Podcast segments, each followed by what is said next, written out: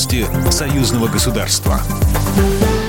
Здравствуйте, в студии Екатерина Шевцова. Сделать максимум по единению с Россией. Такую задачу Александр Лукашенко поставил перед председателем Палаты представителей Национального собрания Беларуси Владимиром Андрейченко. Парламенту республики предстоит большая норма творческой работы по принятию законов развития новой Конституции. Сейчас мы очень активизировались по работе на российском направлении. Суверенитет, независимость – это святое. Интересы белорусского народа, но надо понимать, что у России глобальные интересы. Сегодня уже все поняли, что такое Беларусь для России, Россия для Беларуси. В этом плане нам тоже придется активизироваться, э, сохраняя суверенитет, независимость. Мы должны сделать максимум по кооперации в экономике, по нашему единству, по э, единению нашему. Ну, все сделать для того, чтобы никто не мог бросить камень в нас, что мы не решили какие-то вопросы во взаимоотношениях с Россией. Направление интеграции наших стран обозначено в союзных программах. Их 28. Для более детальной и углубленной работы количество профильных комиссий увеличено до 12. Для каждой из них подробно расписана сфера ответственности. Владимир Андрейченко сообщил, что ряд документов уже ратифицирован в парламенте по таможенным делам, бухгалтерскому учету.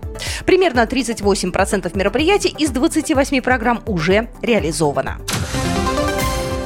Беларусь и Россия существенно продвинулись в интеграции. Об этом заявил глава службы внешней разведки России Сергей Нарышкин по итогам состоявшегося в Москве совместного заседания коллегии КГБ Беларуси и СВР Российской Федерации, в котором принял участие глава белорусской спецслужбы Иван Тертель. Нарышкин, в частности, обратил внимание на сотрудничество по линии всех министерств и ведомств. Это все говорит о том, что углубляется наша интеграция, крепнет союз, союзное государство, добавил Нарышкин. И это является и залогом, и инструментом обеспечения безопасности наших государств и граждан России и Беларуси. И у нас нет сомнений в том, что победа будет за нами.